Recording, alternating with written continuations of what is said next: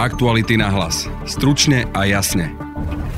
Má zmysel lockdown pre všetkých, a teda aj očkovaných či neočkovaných? A na ako dlho to vyrieši súčasnú situáciu? To sme sa dnes spýtali odborníkov. Lekára Petra Vysolajského. To vedenie pandémie na Slovensku žiaľ dospelo do tejto situácii, že už nemáme dobré riešenia, len eh, zlé a menej, menej zlé riešenie ten lockdown eh, s výrazným obmedzením mobility ľudí na Slovensku je to menej zlé riešenie. A analytika Martina Smatanu. Ideálne by bolo, že po eh, tých dvoch, troch týždňoch, keď sa pozitivita testov alebo počet pozitívnych prekročí nejakú hodnotu, tak sa zavede automat, ktorý bude výrazne prísny pre tých, čo nie sú zaočkovaní alebo neprekonali ochorenie, aby tí, ktorí e, ešte zvážujú to očkovanie, videli ten benefit. Za tvrdý lockdown pre všetkých je aj prezidentka Zuzana Čaputová. Uviedla to po dnešnej návšteve nemocnice v Bratislavskom Ružinove. A to, čo potrebujeme, je prestať šíriť blúdy o covide a prestať kliachať o covide a počúvať odborníkov. Na všetko je však potrebná aj politická vôľa. V boji s pandémiou vládna koalícia pôsobí bezradne, prešlapuje na mieste, váha pri zavádzaní správnych riešení a podlieha populistickému strachu z reakcie voličov a straty preferencií, tvrdí v podcaste politológ Hradoslav Štefančík. Táto vláda ako keby jednoducho nielen prešlapovala z miesta na miesto, ale ako keby mala strach prijať e, múdre a správne rozhodnutie, pretože v politike skutočne platí, že dobrý politik by nemal robiť e, populárne opatrenia, ale mal by robiť správne opatrenia následne. Tie správne opatrenia by mal urobiť populárnymi. Práve počúvate podcast Aktuality na hlas a moje meno je Denisa Hopková.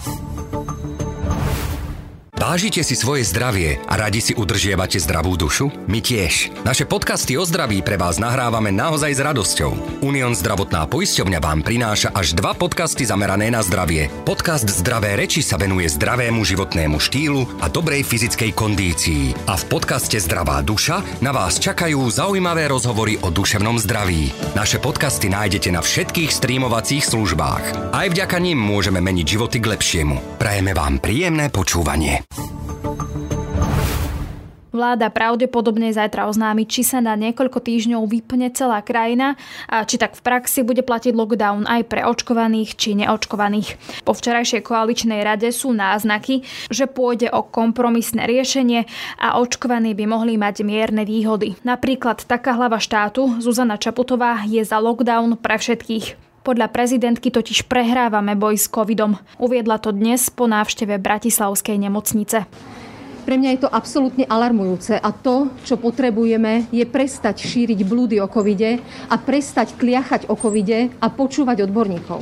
Odborníci jednoznačne hovoria, konzíliu má jasné odporúčania, že potrebujeme obmedziť mobilitu, že potrebujeme lockdown. Áno, je to nepopulárne opatrenie, ktoré je ale absolútne nevyhnutné. A žiaľ, je to opatrenie, ktoré sa musí dotknúť všetkých. Či sú zaočkovaní, nezaočkovaní, zodpovední alebo akokoľvek. Jednoducho sme na tom tak zle, že takéto opatrenie, ktoré odborníci odporúčajú, sa musí dotknúť všetkých. A áno, treba povedať aj to B. Je to nefér voči ľuďom, ktorí sa chovali zodpovedne, dodržiavali opatrenia a vakcinovali sa. Ja dúfam, že keď toto najhoršie pominie, práve toto a ich zodpovedný prístup bude môcť byť zohľadnený. Počúvajme teda odborníkov, ako som povedala, pretože obrázky, ktoré som v Ružinovskej nemocnici pred chvíľkou videla, boli tragické boli hrozné. A zároveň, keď som sa rozprávala so zdravotníckým personálom, ktorý napriek tej obrovskej snahe čeli výhražkám a nenávisti, mám pocit, že žijem v krajine, ktorej nerozumiem.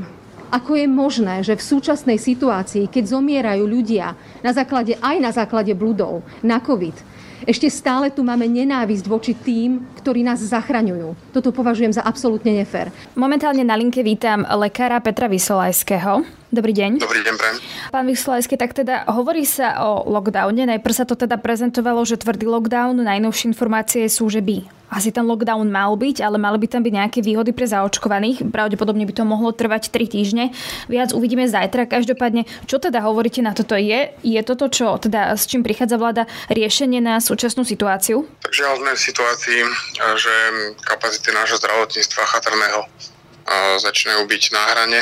Hrozí prekročenie tých možností našich nemocníc, kde potom by naozaj sa zrýchlilo umieranie ľudí Takže sme v situácii, kde inú možnosť e, momentálne na, zlepšenie, na zlepšenie a na záchranu životov nemáme. Čiže lockdown aj pre očkovaných, neočkovaných je podľa vás riešením? Tak podobne ako to vyhodnotili v Rakúsku, kde majú no, o dosť lepšiu situáciu aj mm, kapacity zdravotníctva sú ďaleko lepšie, tak tam sa vláda rozhodla zaviesť lockdown, ale tu treba zdôrazniť, e, že ten lockdown má zmysel a prinesie svoj efekt ak využijeme ten, ten získaný čas na zvýšenie zaočkovanosti. Ak e, toto neurobíme a, zavedieme teraz lockdown, tak e, ten náš problém sa len oddiali a veľmi draho sa oddiali. Vy ste spomínali teda, že ten lockdown v súčasnosti aj pre očkovaných a neočkovaných. Ako by ste vysvetlili č- očkovanému človeku, prečo má ostať aj on zavretý doma, keď vlastne urobil všetko, čo mal, a teda očkoval sa? Toho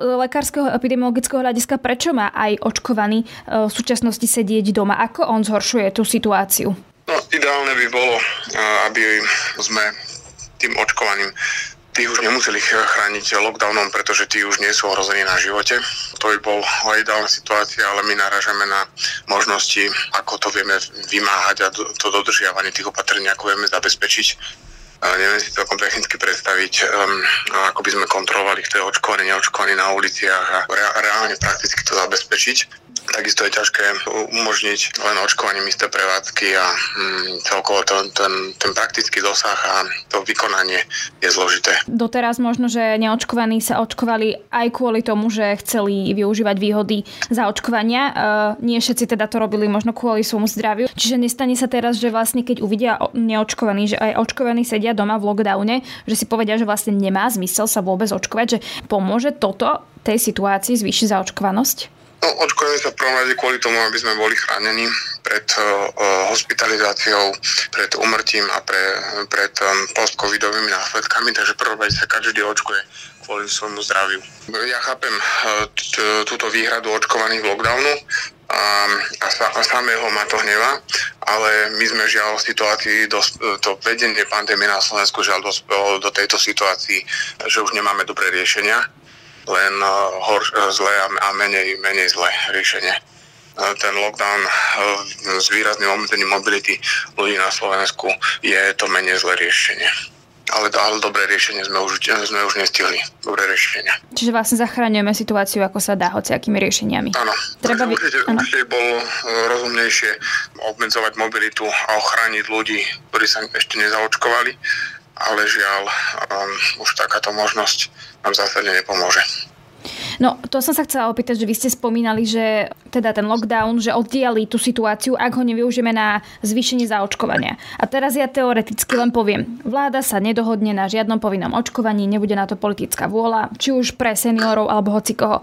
Bude lockdown, dajme tomu 3 týždne. Čo bude potom? Situácia sa zlepší na ako dlho a zlepší sa vôbec a čo bude potom nasledovať? Jedna vec je, čo neurobila vláda a druhá vec je, čo sme neurobili my obyvateľia, pretože tá nízka zaočkovanosť Slovenska není len čisto na vláde, ale na každom jednom z nás. A na tých uh, vyše 50%, ktorí sa rozhodli nezaočkovať, tie následky sú nie len zo strany vlády, ale aj teda zo strany nás obyvateľov. Ak príjmeme lockdown teraz, uh, môže to pomôcť výrazne nemocniciam. Tu si treba uvedomiť, že ten lockdown nepriniesie len zníženie počtu covidových pacientov do nemocnic, ale aj iných pacientov v nemocniciach. Takže to výrazne odľahčí nemocnice ale uh, samozrejme ten vírus nezmizne ani po lockdowne a v krátkom čase, ak zavedieme teraz lockdown, tak v krátkom čase po tom lockdowne sa dostaneme do podobnej situácii. Predsa len, ak by napríklad ten lockdown bol 3 týždne, tá situácia by sa uh, zmiernila, mali by sme uh, možno menej pacientov v nemocniciach, ak teda to tak vychádza aj výpočtami, že po troch týždňoch lockdownu máme menej pacientov v nemocniciach? Nie, a nie len covidových, to treba zdôrazniť. Napríklad viete, úrazy, autonehody, infekcie, toto všetko klesne pri lockdowne. Mm-hmm. Pretože sa tá mobilita ľudí zníži, znížia sa kontakty, klesnú aj iné infekcie, zápaly plúc iných infektov, úrazy, autonehody. Toto všetko nám poklesne. To sme videli v zime aj predtým pri lockdownoch. Čiže na chvíľu si vydýchnú nemocnice aj vy lekári, ale tak dajme tomu, potom budú Vianoce a Silvester, kedy je známe všeobecne, vieme, čo bolo minulý rok a vieme, že ľudia sa presúvajú, stretávajú sa. Čiže potom, čo v januári nám to tu sa tá situácia zase razantne teda zhorší, že máme sa pripraviť, že ten január teda bude opäť zlý. No to je to, čo hovorím, že ak my ten ušetrený čas, čo hovoríte, že do Vianoc, ktorý získame tým lockdownom.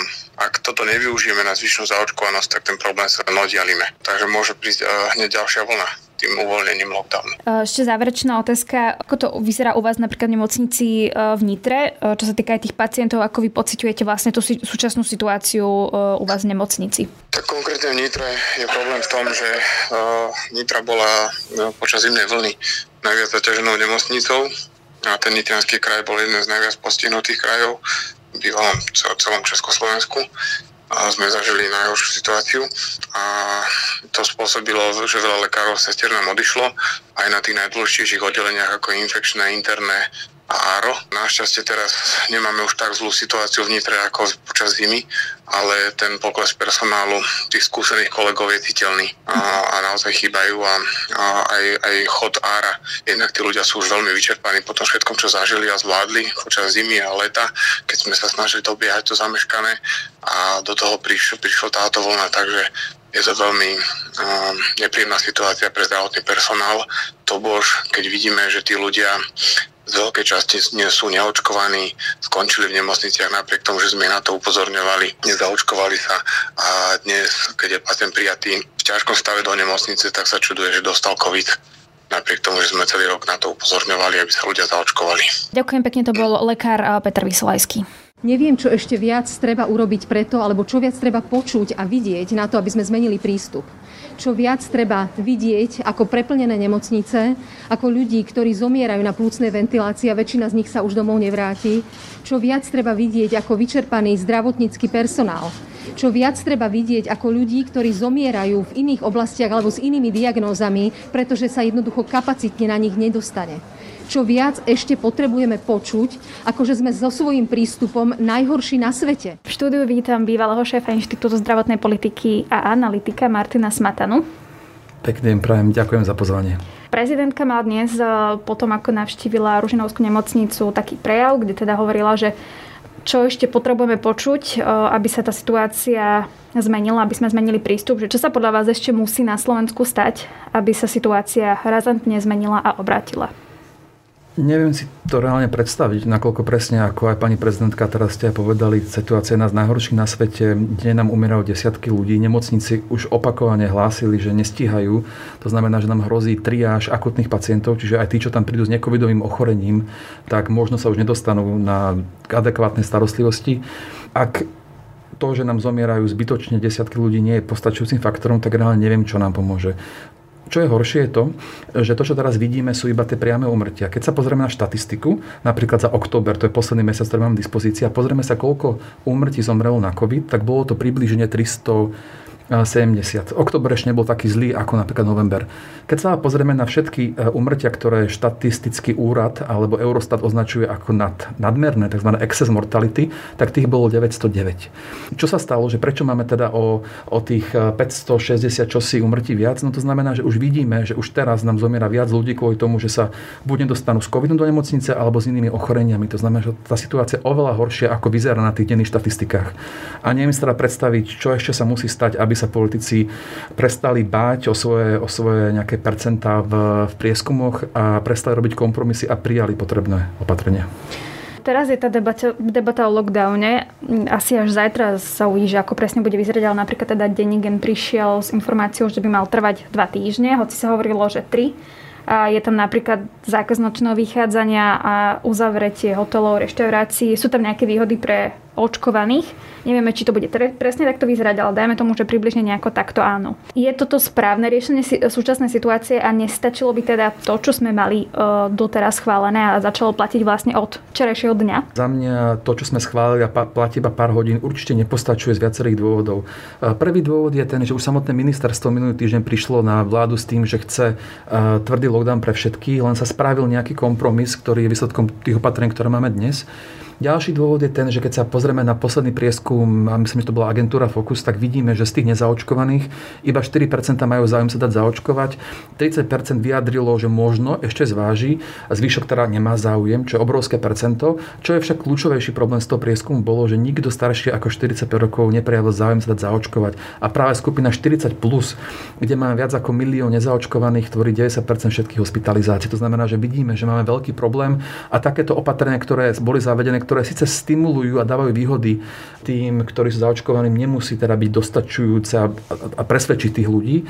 Ďalší problém je to, že sme videli, že ten postup, e, že zavedieme výhody pre očkovaných a tých, čo to prekonali, nemusí postačovať a vidíme to na príklade Rakúska, ktoré tiež malo kedysi tzv. 3G, potom 2G a potom povinný lockdown. Takže vidíme z ich príkladu, to je krajina, ktorá má o 20% viac zaočkovaných, že to nemusí postačovať. Takže máme veľa príkladov a dôkazov toho, že to nejde. A to kľúčové je, je vymožiteľnosť tých opatrení, lebo to či niekto kontroluje, že zaočkoval, prekonal, závisí teda od tej danej prevádzky, reštaurácie, podniku, obchodu a práve zo štúdy vidíme, ktoré boli zverené napríklad pred pár týždňami v magazíne Polus One, že malý počet ľudí dokáže spôsobiť veľké super šírenie pri delte, ktoré dokáže ochromiť tú danú krajinu. To znamená, že aj keď pár regiónov by nejakým spôsobom nedodržala tie opatrenia, čo je vysoká pravdepodobnosť, tak stále by tá situácia nebola dobrá a nelepšila sa. Preto aj Rakúsko e, prijalo tie radikálnejšie opatrenia a preto som veľmi rád, že tá debata sa otvorila a pevne verím, že zajtra sa tie opatrenia, opatrenia sprísnia.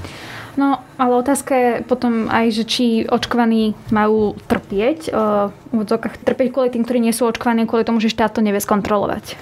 Že, a potom ešte nadväzujúca otázka, či je tam aj iné riziko, že či aj očkovaní sú teda tým rizikom, že budú, môžu aj oni roznášať ten COVID. Áno, a ste vlastne otvorili, otvorili viacero takých tém. Prvá téma je vlastne, čo teraz riešime, sú dva problémy. Jeden je krátkodobý a druhý je dlhodobý. Ten krátkodobý je to, že máme preťažené nemocnice, čo spôsobuje, že sa blížime k pointe, že bude musieť robiť triáž akutných pacientov. Dlhodobý je ten, že máme nízky záujem o zaočkovanie. Riešenie týchto problémov však bohužiaľ nejde ruka v ruke, lebo ak by sa napríklad zaviedli tvrdý lockdown, ktorý by vyriešil ten krátkodobý problém s preťažením nemocníc, tak by to mohlo mnohých e, ľudí, ktorí zvážujú tých 30%, ktoré som spomínal z prieskumu, e, by to mohlo spôsobiť, že sa nedajú zaočkovať, lebo sa budú cítiť, že to sa neoplatí, alebo sa budú sa cítiť podvedeno. Na druhej strane e, riešenie nízkeho záujmu zaočkovať napríklad povinné očkovanie, ktoré okrem teda toho, že politické pravdepodobne nepriechodné, tak dlho trvá, kým sa prejaví ten efekt.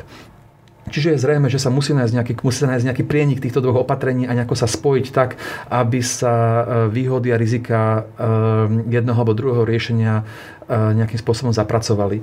A je pravda, že viacerí očkovaní, veď aj ja som očkovaný, predpokladám, že aj vy ste to môžu vnímať, alebo nejaký tvrdý lockdown môžu vnímať ako nejaký podvod, ako nefer, ale keď zoberme si to tak, že ak ho nezavedeme, tak nám budú zbytočne zomierať ľudia. A ten ľudský život je určite hodnotnejší ako to, že sa budeme cítiť nefer alebo podvedený, lebo treba si uvedomiť, že ten boj s pandémiou sa u nás často interpretoval, ako keby boli nejaký futbalový zápas a na jednej strane boli zaočkovaní a na druhej strane tí nezaočkovaní, ale naopak ono to v skutočnosti je, že ten zápas existuje, ale v jednom týme sú zaočkovaní a zaočkovaní tí, čo to prekonali proti pandémii. A vy môžete mať najlepší útok, ak máte deravú obranu, tak vám to nepomôže, vy prehráte, prehráte ako kolektív. Preto sa používa pojem kolektívna imunita. A bohužiaľ, keďže sme nezaočkovali dosť ľudí a pri delta variante vidíme, že potrebujeme niekde od 85 až 90% tak proste kolektívne sme e, prehrali napriek tomu, že niektorí sa správali zodpovedne. A k tým opatreniam zajtra, ako som spomínal, treba nájsť nejaký prienik. Za mňa ideálne riešenie je spraviť lockdown, ktorý bol prísny na dobu 2 až 3 týždne. To prakticky sedí na to, aby sme znížili počet novonakazených, z ktorých sa potom v čase prejaví počet ľudí, ktorí sa príjmu do nemocnice. Ale absolútne kľúčové je už v čase, keď sa bude ohlasovať tento lockdown, aby boli splnené tri, tri také podmienky alebo parametre.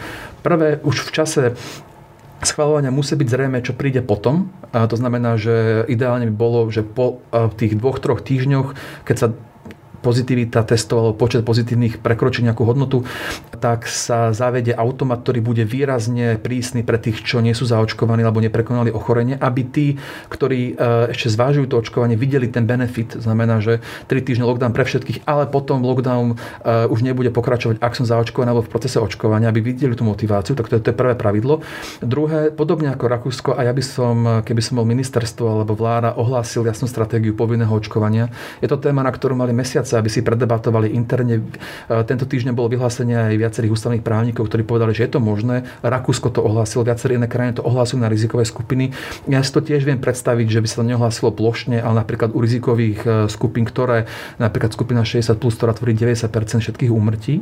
A tretie je kľúčové, aby keď sa bude ohlasovať lockdown, či už na krátke 2 alebo 3 týždne, tak aby tam boli jasné ekonomické kompenzácie, lebo aj tie 2-3 týždne vie, vie spraviť veľký rozdiel na jednej strane a na druhej strane takisto, ak nebudú motivovať motivovaní tie, tie prevádzky, reštaurácie, čokoľvek, tak budú oveľa viac sa ľudia snažiť to nejako obísť, oklamať, čo zníži celú tú mieru dodržiavania opatrení. Čak zajtra sa teda ohlasia tie nové opatrenia, ale nebude tam žiadne avizo na povinné očkovanie. Čo bude po tých troch týždňoch? Môžeme čakať, že ten lockdown sa predlží do decembra, do konca decembra v januári. Tu máme opäť tú situáciu zlú, lebo ja neviem, čo teda s čím príde vláda, ale zatiaľ som tam nikde teda nepočula, že by to povinné očkovanie malo byť v praxi, lebo tá politická vôľa na to zjavne teda v súčasnosti nie je.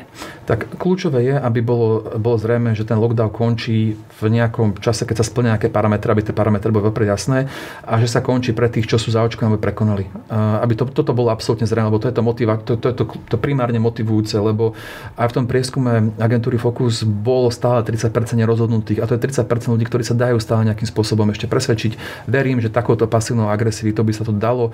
Viem si aj predstaviť napríklad, že ako je povinnosť e, do práce mať či už COVID pas, kde človek musí byť po prekonaní, očkovaní alebo testovaní. Viem si predstaviť napríklad, že sa zavede, že to testovanie bude na finančné nároky daného zamestnanca, nezamestnávateľa, aby tá pasívna agresivita bola ešte vyššia, ak to môžem takto nazvať. Aby ľudia cítili motivácie aj stimuly sa dať e, zaočkovať. Zároveň e, by som však určite už i zrejme, dal zrejme stanovisko k tomu, že v čase, nie je do, do týždňa, do dva, do mesiace, podobne ako v Rakúsku, tam to až po novom roku, sa uh, uh, bude vyžadovať povinné očkovanie pri niektorých aktivitách. Aby to bolo absolútne zrejme, že to proste čaká, nikoho to nejakým spôsobom nemíne, pokiaľ teda pochopiteľne nemá medicínsky alebo iný dôvod, ktorý spôsobuje, že sa nemôže zaočkovať. To znamená, že aj keby to povinné očkovanie neohlásili zajtra, lebo sa budú cítiť, že to politicky veľký problém, aspoň aby dali jasné stanovisko, že proste aj Slovensko podobne ako to zavádzajú iné krajiny, to neminie. To je kľúčové. No, to je taká moja nadvezujúca otázka. Či je možné ostať v tej pandémii s tým, že nebude povinné očkovanie, alebo sa k tomu dopracujeme či o mesiac, o dva, o tri, že tá vláda naša uvidí, že nie je iná možnosť, len povinné očkovanie. Tak z krajín, ktoré zatiaľ úspešne zvládajú deltu, tak vidíme, že musí byť určitá miera e, premorenia populácie, ktoré môžeme dosiahnuť práve tým, že zaočkujeme alebo, každý, alebo ľudia s tým ochorením prejdú. Len tá druhá možnosť práve plne nemocnice spôsobuje to, že musíme robiť takéto lockdowny. Takže za mňa, ak chceme zabrániť to, že tento lockdown iba vyrieši krátkodobý problém s nemocnicami, ale spôsobí, že o mesiac a pol tu máme ďalší lockdown po Vianočných sviatkoch napríklad, tak e, áno, práve tá miera zaočkovanosti bude kľúčová. A možno podľa toho, ako sa, ako sa prejaví prejaví ten záujem o očkovanie na bližšie dni, lebo teraz posledne rastie, tak podľa toho sa možno zváži tá povinnosť e, zaviesť povinné očkovanie. Ďakujem pekne, to bol analytik Martin Smatana. Ďakujem pekne. Premiér Eduard Heger si nedávno verejne v slovenskom rozhlase zašpekuloval o povinnom očkovaní. Koaliční lídry ho však v zápätí prakticky zrušili s tým, že oni s tým nesúhlasia. Koalícia sa dohodla na lockdowne pre nezaočkovaných, ale ešte ani neuschol atrament na tomto opatrení. Už prišiel minister zdravotníctva s lockdownom pre všetkých. No a koalícia sa opäť dohodla na zmene lockdownu pre neočkovaných na lockdown pre asi všetkých, ale s nejakým kompromisom, o ktorom zatiaľ my netušíme. Moja kolegyňa novinárka k tomu napísala taký krátky citát poskytnem. Bol raz jeden človek, ktorý mal psa Mal ho veľmi rád a keď mu bolo treba odseknúť chvost, mal z toho taký stres, že mu ho radšej sekal po celkom malých kúskoch. Táto anekdota mi vždy príde na um, keď sledujem krče tejto vlády, ktorá sa nedokáže odhodlať k nevyhnutnému a ráznemu riešeniu pandémie, ale dávkuje to spoločnosti po malých kúskoch, čím len predlžuje utrpenie všetkých. Koniec citátu. No a o tom, ako vyzerajú opatrenia tejto vlády a kde zmizla politická odvaha našich koaličných lídrov, sa už budem rozprávať s politológom Radoslavom Štefančíkom. Dobrý deň. No a pekný deň, mikrofónu želá Braň Robšinský. Takže pán Štefančík, mne ten eh, vtip tej mojej kolegyne príde veľmi adekvátny a veľmi trefný. Vám nie? Ja by som z toho citátu počiarkol to slovo že táto vláda, alebo to vyjadrenie, že táto vláda sa nachádza v krči. Skutočne táto vládna koalícia ako keby nevedela, ako sa dostať z tohto dosť vážneho problému. Keď sa pozrieme na niektoré štáty okolo nás, tak e, tie skutočne už buď zaviedli tvrdý lockdown, alebo minimálne o ňom uvažujú a mám taký pocit, že táto vláda skutočne prešlapuje z miesta na miesto a vôbec nevie, ako sa z tohto, ako sa z tejto prekernej situácie dostať. Tak keď spomínate našich susedov, tak Rakúsko zaviedlo tvrdý tvrdý lockdown 20-dňový a urobilo to v zásade jednoznačne a rázne. Prečo podľa vás koalícia takto vajatá? No v prvom rade táto vládna koalícia je mimoriadne heterogénna. Ani niečo sa týka rozličných ideových zameraní, ale skôr v prístupe k tomu, aké múdre alebo správne opatrenia majú robiť, pretože minimálne v prípade Sme rodina vidíme dlhodobo, ako sa táto strana správa podľa toho, ako vietru fúka, respektíve podľa toho, ako sú nabudení voliči, aký postoj k tomu voliči majú a treba povedať, že Slovensko je špecifické v tom, že tu máme skutočne veľmi silnú, či už proti rúž, karsku alebo proti vakcinačnú opozíciu, ktorá skutočne búši. Hlava nehlava, každý deň zverejňuje alebo každý deň máva rozličné tlačovky práve na túto tému a hecuje ľudí a dá sa teda povedať, že výsledkom toho je aj to, že Slovensko patrí skutočne k tým krajinám minimálne v priestore Európskej únie, ktorá má najnižší počet obyvateľov, ktorí sú zaočkovaní. Takže táto vláda ako keby jednoducho nielen prešlapovala z miesta na miesto, ale ako keby mala strach prijať e, múdre a správne rozhodnutie, pretože v politike skutočne platí, že dobrý politik by nemal robiť e, populárne opatrenia, ale mal by robiť správne opatrenia následne. Tie správne opatrenia by mal urobiť populárnymi, ale táto vládna koalícia, respektíve niektorí koaliční partneri ako keby stále dúfali, že budú príjmať populárne opatrenia, len bohužiaľ nachádzame sa skutočne v zlom období a bolo by na mieste počúvať nielen odborníkov, ale v tomto prípade aj ministra zdravotníctva, ktorému vôbec od začiatku nejde o nejaké politické body. Táto vládna koalícia na čele s predsedom vlády by skutočne už mohli začať príjmať aj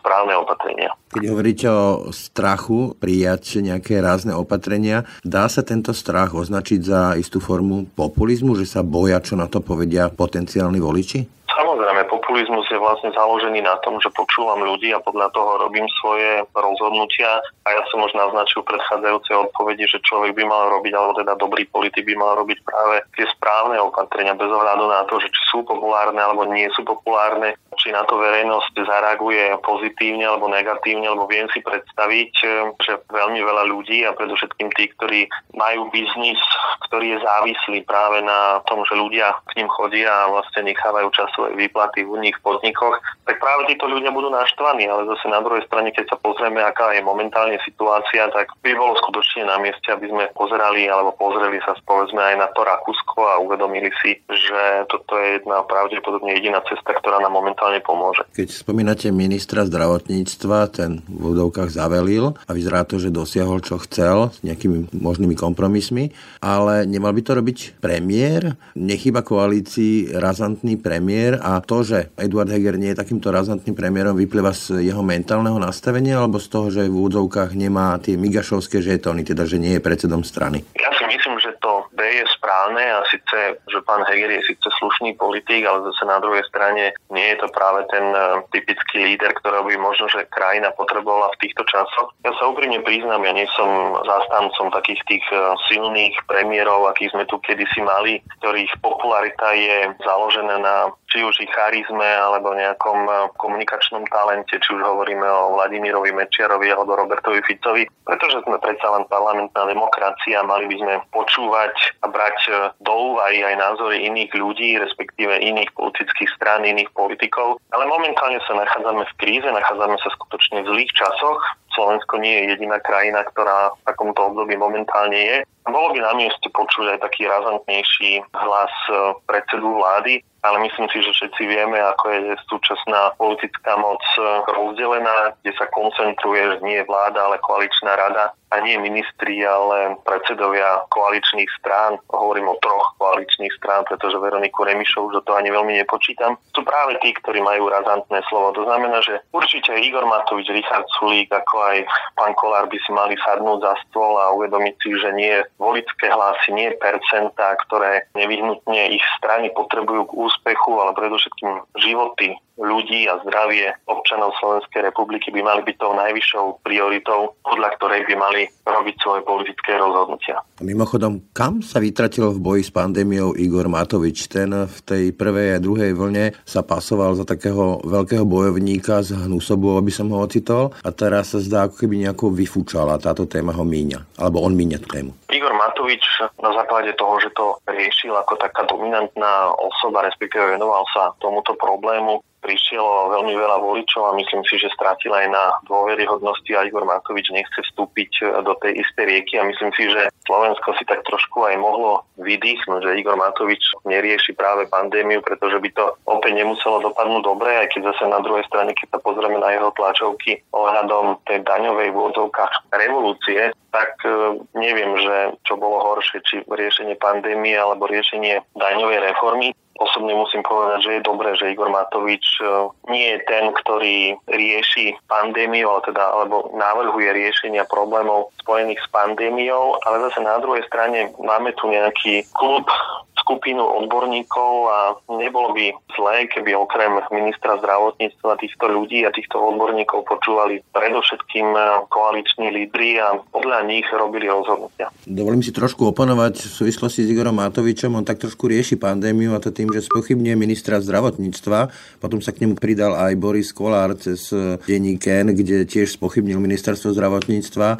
Je to šťastné? No to je práve to nešťastné zo strany Igora Matoviča, že namiesto toho, aby riešil skutočné problémy, tak práve spochybňuje autoritu ministra zdravotníctva vieme z prieskumu verejnej mienky, že napriek pandémii sa minister zdravotníctva teší celkom veľkej dôvere na rozdiel od svojho predchodcu. Je evidentné, že Igorovi Matovičovi pán minister zdravotníctva leží v žalúdku, pretože ja si dobre spomínam na jeho možno, že jedných z prvých slov o vzťahu Igorovi Matovičovi, keď povedal, že Igor Matovič nie je jeho šéf a nie je to ten človek, ktorého by mal poslúchať. Predsa len minister zdravotníctva nie je taký ten typický stranický nominant, ale je to jednoducho odborník vytiahnutý z praxe z lekárskeho prostredia a skutočne on sa zameriava na riešenie tých problémov, ktoré sú spojené s jeho rezortom, na rozdiel od možno, že jeho predchodcu alebo Igora Matoviča, ktorý vidia možno, že za nechcem povedať, že za každým rozhodnutím, ale za mnohými rozhodnutiami vidia čísla v prieskumoch verejnej mienky. Úplne na záver nechcem obísť ani opozíciu. Vy ste spomínali, že sa vezie na tej vlne antirúškarstva a antiočkovania. Nie je to tak trošku hyenistické? Vie sa na tom strachu ľudí z vakcín a strachu z korony a všetkých tých opatrení a na tej ich frustrácii? No, kto povedal, že okrem peňazí a túžbe po majetku je práve strach tou hlavnou nacou sílou spoločenského správania. To znamená, že keď sa pozrieme nielen na Slovensku, ale naprieč celému svetu, by som povedal, tak strach je vlastne tá emócia, ktorú využívajú pravicoví extrémisti, krajná pravica. Je úplne len smutné, že na Slovensku sa aj strana, ktorá si hovorí, že sociálna demokracia využíva práve tento strach na mobilizáciu svojich voličov. Prieskumy verejnej mienky ukazujú, že sa to Robertovi Ficovi darí. Ale zase na druhej strane skutočne sú témy a to je pravdepodobne v tomto prípade hlavne ľudský život a ľudské zdravie, na ktorých alebo pri ktorých by mali politici byť zdržanliví opoziční a nájsť e, možno, že iné témy. Ja si myslím, že ich je skutočne x. Keď sa pozrieme len do toho Rakúska, tak tie 10 tisícové demonstrácie sú či už ak nie organizované, tak podporované práve krajinou pravicou. A je paradoxné, že práve naša opozícia, slovenská opozícia si v tomto rozumie bez ohľadu na to, či hovoríme o krajnej pravici alebo hovoríme o, radšej poviem, že v úvodzovkách sociálnej demokracii. Oni hovoria veľa a často o liberálnych fašistoch, čiže podľa vás sa fašizuje slovenská lavica, myslím sociálnu demokraciu? Treba si uvedomiť, že výraz liberálny fašizmus je oxymoron, ktorý jednoducho neexistuje. V realite to je výraz, ktorý je zneužívaný na politický boj. Keby si ľudia zopakovali históriu, tak by si museli uvedomiť, že fašizmus alebo národný socializmus vyzerali úplne úplne inak. Ja dávam zapravdu tým, ktorí spochybňujú alebo diskutujú o tom, že či niektoré opatrenia nie sú v rozpore s ústavou, že či nie sú v rozpore povedzme aj s ľudskými právami, ale zase na druhej strane hovoriť o nejakom fašizme alebo prirovnávať vakcináciu k fašizmu, k holokaustu, tak to sú skutočne už prehnané reakcie, ktoré nemajú nič spoločné ani so slušnosťou, ani s realitou, ani s tým, čo by sa od slušného politika dalo očakávať.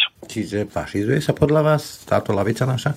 Sociálna demokracia, lebo tam vidieť rozdiel medzi Petrom Pelegrinim a Robertom Ficom celkom zjavne, že ten Peter Pellegrini zvážuje slova, aj keď je veľmi kritický, kdežto Robert Fico si ďaleko po ten slovník nejde. Ja by som nepovedal, keby sme sedeli v nejakom televíznom štúdiu, tak by som možno, že nakreslil jednu priamku, ktorú politológovia, ktorí skúmajú pravicový a ľavicový extrémizmus, zohli do podoby podkovy, čím chceli povedať, že tak ľavý ako aj pravý okraj stranického alebo ideového spektra, aj napriek tomu, že sa na prvý pohľad zdá, že sú od seba veľmi ďaleko, tak sa mimoriadne zbližujú alebo mimoriadne rýchlo, alebo jednoducho sa zbližujú, čo znamená, že oni vychádzajú z rozličných tém a z rozličných ideových základov, ale zase na druhej strane tie komunikačné alebo politické praktiky majú, majú totožné. To znamená, že skutočne veľmi, veľmi veľa spoločných znakov nájdeme napríklad v komunikácii Milana Mazureka a Ľuboša Blahu. To znamená, že